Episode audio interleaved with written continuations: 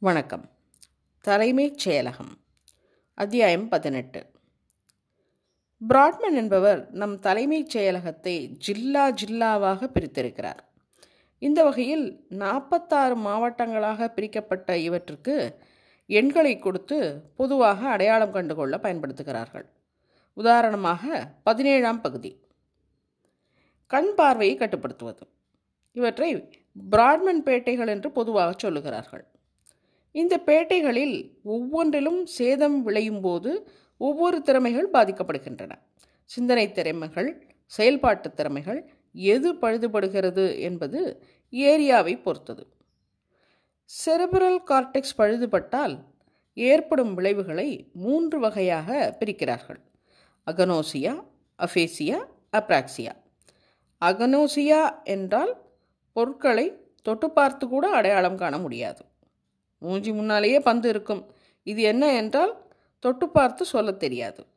இது நாற்பதாவது பேட்டையில் சேதம் விளைந்தால். இருபத்தி ரெண்டில் சேதம் என்றால் வார்த்தைகளின் சத்தங்கள் புரியாது. குருவி குரல் கொடுப்பதோ ஹாரன் சப்தமோ அம்மா அப்பா ஐஸ்கிரீம் போன்ற வார்த்தைகளோ ஒரு இழவும் புரியாது. எனவே இடது பாதி இருபத்தி ரெண்டை ஜாக்கிரதையாக பார்த்து கொள்ளுங்கள். இடது முப்பத்தி ஒம்போதில் சேதம் என்றால் தெரிந்த பொருட்களை பார்த்து புரிந்து கொள்ள இயலாது. அஃபேசியா என்பது மொழி சம்பந்தப்பட்ட குறைகள். இருபத்தி ரெண்டு முப்பத்தி ஒம்போதில் சேதம் விளையும் போது பேச்சுவார்த்தையும் புரியாது மனதில் நினைப்பதை கோர்வையாக சொல்லவும் இயலாது. அப்ராக்சியாக்காரர்களால் சில காரியங்கள் செய்ய முடியாது. மூஞ்சி அலம்ப பல் தேய்க்க தலைவாரி கொள்ள எல்லாம் கஷ்டப்படுவார்கள். கண் பார்வை நரம்புகள் செல்லும் பாதையில் சேதம் ஏற்பட்டால் விதவிதமாக கஷ்டப்படுவோம். கண் மறைக்கும் கருப்பாக புள்ளிகள் நடுவட்டங்கள் தெரியும் இரட்டையாக தெரியும். இந்த கண் அந்த கண் ஒற்றுமை இருக்காது. தாளமஸில் சேதம் என்றால் அதிகமாக விடவிடக்கும். மிதமான சூடே தாங்காது. மனைவி லேசாக தொட்டாலே ஆ என்று அலறுவீர்கள். வலது பாதி மூளையில் டேமேஜ் இடது பக்க செயல்களையும் இடது பாதி மூளை சேதம் வலது பக்க செயல்களையும் பாதிக்கும் என்று முன்பே சொன்னோம். செரிபலம் பகுதியில் சேதம் என்றால் ரோபோ போல அல்லது பொம்மலாட்டம் போல செயல்படுவீர்கள். நடுக்கம் குடிகார நடை உளறல் இவை எல்லாம் ஏற்படும். எனவே தலையில் எந்த மாவட்டத்தில் சேதம் ஏற்பட்டாலும் உடலிலோ நடையிலோ பேச்சிலோ சிந்தனா சக்தியிலோ பாதிப்பு நிச்சயம் ஏற்படும். அதற்காகத்தான் மண்டை ஓட்டுக்குள் பத்திரமாக பாதுகாக்கப்பட்டிருக்கிறது மூளை. சிலருக்கு படிப்பதில் சிரமம் ஏற்படலாம் சிலருக்கு ஸ்பெல்லிங் வராது சிலருக்கு கணக்கு போட வராது எல்லாம் மூளையின் சில தீற்றல்களினால் தான் என்கின்றனர். குழந்தை வயிற்றில் இருக்கும்போதோ பிறக்கும் போதோ அடிபட்டால் ஹைட்ரோசெஃபாலஸ் என்ற சிக்கல் ஏற்படலாம். இது தலைக்குள் தண்ணீர் கோர்த்து கொண்டு தலை பெரிதாகி குழந்தைக்கு ஃபிட்ஸ் வரும். கண் பார்வை போய்விடும் அல்லது பெராலிசிஸ் வந்து இரண்டு வருடத்திற்குள் இறந்தே விடலாம். பிறந்த உடனே தண்ணீரை வடித்து எடுத்துவிட்டால் பிழைக்க வாய்ப்புண்டு. செரபரல் பால்சியும் பிறப்பில் ஏற்பட்ட சேதத்தின் விளைவுதான். அல்லது மேலிடத்துக்கு ஆக்சிஜன் குளுக்கோஸ் கம்மியாக போவதாலும் இது விளையக்கூடும். கை கால் முகம் தன்னிச்சையாக நெளியும். இதன் விளைவு பார்க்க கொடூரமாக இருந்தாலும் குழந்தைகளின் புத்திசாலித்தனம் மட்டும் பாதிக்கப்படுவதில்லை. பிரசவத்தின் போது ஜாக்கிரதையாக இருந்தால் இந்த வியாதி வராமல் தடுக்கலாம். டவுன் சிண்ட்ரோம் என்னும் மாங்காய் தலை அறுநூறு குழந்தைகளில் ஒரு குழந்தைக்கு ஏற்படுகிறது அல்லது நாற்பது வயதிற்கு மேல் பிள்ளை பெற்றுக்கொண்டால் இது வர சான்ஸ் இருக்கிறது என்று சொல்கிறார்கள். பிறக்கும்போது மொத்த குரோமோசோம்களில் ஒன்று அதிகப்படியாக இருப்பதால் தான் இந்த ரகளை. இந்த குழந்தைகளுக்கு ஐக்கியூ குறைவாக இருக்கும் மாங்காய்த்தலை குழந்தைகளுக்கு உருவகத்திறமையும் கம்மியாக இருக்கும். சில குழந்தைகளுக்கு புரோட்டீனை ஜீரணிக்க முடியாது சில குழந்தைகளுக்கு பால் அலர்ஜி எல்லாமே தலைமை செயலகத்தின் கோளாறு தான். ஆனால் அதிர்ஷ்டவசமாக இந்த உபாதை வரும் குழந்தைகளுக்கு மற்ற திறமைகள் சேதமாவதில்லை. அதனால் தனக்கு ஆகாதது எது வேண்டாதது என்ன என்று தெரி அறி தெரிந்து கொண்டு தம்மைத்தாமே காப்பாற்றிக் கொள்ளக்கூடியவை. குழந்தை பிரெயின் டேமேஜுடன் பிறக்கப் போகிறது என்று டாக்டர்கள் எதிர்பார்த்து சொல்ல முடியும். இதை அறிந்து சில பெண்கள் முன்பே அபார்ஷன் செய்து கொண்டு விடுகிறார்கள். இம்மாதிரி பிறக்கும் பதினைந்து சதவீத குழந்தைகளுக்குத்தான் பிரச்சனை. வாழ்நாள் முழுவதும் சேவை தேவை.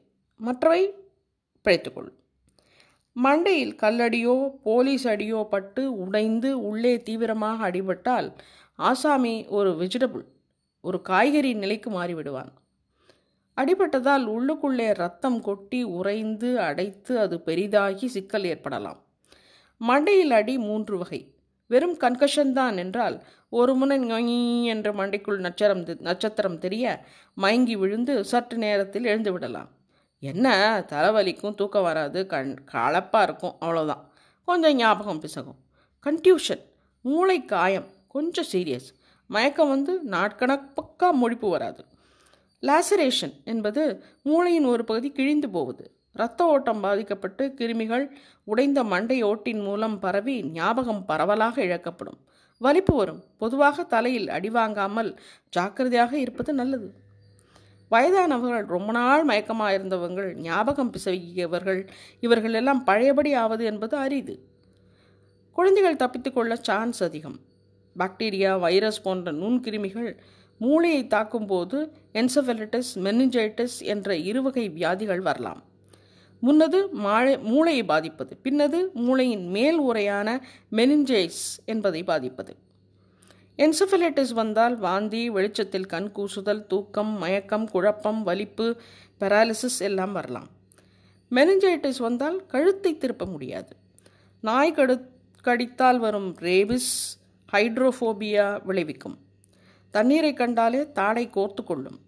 போலியோ ஸ்பைனல் கார்டை பாதித்து கைகால் விளங்காமல் போகும். இவை அனைத்தையும் இன்றைய ஆன்டிபயோட்டிக்ஸ் தடுப்பு ஊசி இவற்றால் நிவர்த்திக்க முடிகிறது. தலைவலி என்பது வேறு விஷயம். நாம் எல்லோருக்கும் தலைவலி வரும். தலைவலியே இல்லாத அரிய ஆசாமி அதை பற்றி பேசி பேசியே மற்றவர்களுக்கு தலைவலி தந்து விடுவார். தலைவலி வருவது மூளைக்கு செல்லும் இரத்த குழாய்கள் சற்றே குறுகும்போது அல்லது பெரிதாகும்போது அல்லது இடம் மாறும்போது ஏற்படும் அதிக இரத்த அழுத்தத்தின் விளைவாக கரோட்டிட் இரத்த குழாயை பெருசுபடுத்த வலி உணரும் நரம்பு முனைகள் துடிக்க தலைவலி சில வேளை தலை சுற்றல் வட்டேகோ நாசியா. மைக்ரேன் வகை ஒற்றை தலைவலி மண்டையை சரிபாதியாக பிரித்து ஒரு பாதியில் மட்டும் வலிக்கும். ஆசிரியருக்கு இடதுபாதியாம் இங்கே சொல்கிறார். சில வேளை எண்ணங்கள் தெரிய பார்வை குழம் இரத்த குழாய்களின் துடிப்பு அதிகரிக்க தலைவலி அதிகமாகும். துடிப்புகளை எண்ணக்கூட எண்ணலாம் அந்த நேரத்தில். அத்தனை துல்லியமாக வலிக்கும். வாந்தி வரும் வெளிச்சம் கூசும் ஒற்றை தலைவலிக்கு காரணம் சரியாக தெரியவில்லை என்றும் சொல்கிறார்கள். பொதுவாக தலைவலியை தலை தவிர்க்க கீழ்காணும் உபதேசங்கள் உத்தமம். கான்ஸ்டிபேஷன் அதாவது மலச்சிக்கல் இல்லாமல் பார்த்துக்கொள்ளவும். இரண்டு புத்தகம் படிக்கும்போது நேராக உட்கார்ந்து பின்னாலிருந்து வெளிச்சம் வர படியுங்கள். மூன்று மேட்னி சினிமாவுக்கு போகவே போகாதீங்க. நிறைய கூட்டம் அடைச்சி வச்ச இடம் கூடவே கூடாது. நாலு டிஸ்கோ வேலை கட்ட வேலை சாப்பாடு இவற்றை தவிர்க்கவும். கடன் வாங்காமல் இருக்கவும். தலைக்கு குளிப்பதை குறைக்கவும். சிகரெட் பழக்கம் கூடவே கூடாது. காப்பி அடிக்கடி கூடாது.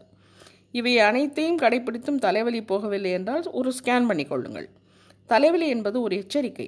டியூமர் கூட தலைவலியாகத்தான் ஆரம்பிக்கும்.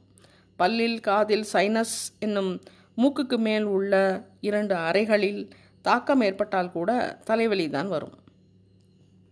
சாதாரண தலைவலிக்கு மருந்து உண்டு. டியூமர்களுக்கு ஆபரேஷன் தான் செய்யணும்.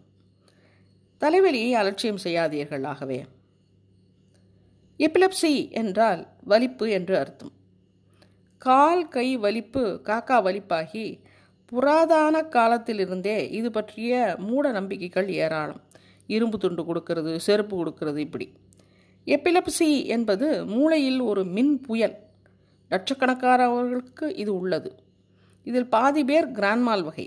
ஒரு வினோத குரல் கேட்கலாம் அல்லது ஒரு மாதிரி உணர்ச்சி அல்லது வாசனை அல்லது ருசி சத்தம் அல்லது காட்சி. இதை ஆரா என்பார்கள். கேட்டதும் சில செகண்டுகளில் உடலை கட்டுப்படுத்த முடியாதபடி கீழே மயக்கமாக விழ கொஞ்ச நேரம் சும்மா இருந்தபின் கேட்டதும் சில செகண்டுகளில் உடலை கட்டுப்படுத்த முடியாதபடி கீழே மயக்கமாக விழ கொஞ்ச நேரம் சும்மா இருந்த பின் கை கால் சின்ன சின்ன துடிப்புகளாக உதறும். நாக்கை கடித்து கொள்ளும் அபாயமும் உள்ளது. வாயில் நுரை தெரியலாம்.